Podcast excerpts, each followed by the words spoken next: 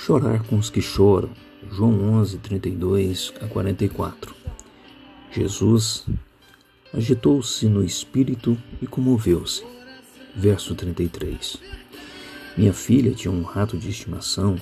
Um dia ele morreu. Ela veio até mim com um olhar triste estampado e disse chorando: Papai, o ratinho morreu. Ela estava experimentando uma das dolorosas realidades da vida a morte de um ser querido. Tentei consolá-la em meus braços.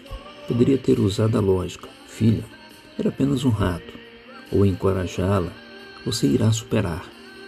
Ou ainda ter citado um versículo: todas as coisas cooperam para o bem daqueles que amam a Deus. Ao invés disso, eu a abracei, acariciei seus cabelos e chorei com ela. Se não confortarmos antes nossa lógica, palavras de encorajamento e as citações bíblicas tendem a ser inúteis.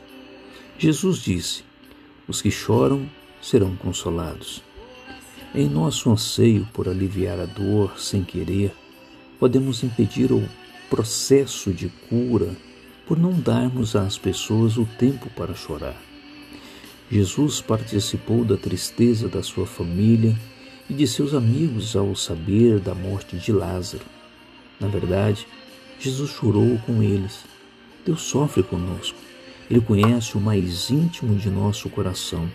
Ele chorou com os que choram e nos ensina a chorar com os que estão chorando. Vivemos dias de desespero mundial. Há enfermos enlutados pelo mundo causado por um vírus. Nós choramos. Jesus chora. Mas a igreja terá suas lágrimas enxugadas pelas mãos do Senhor. Que o Senhor te console e te proteja. Aqui é o Reverendo Rogério Olegário, dando um grande abraço em você.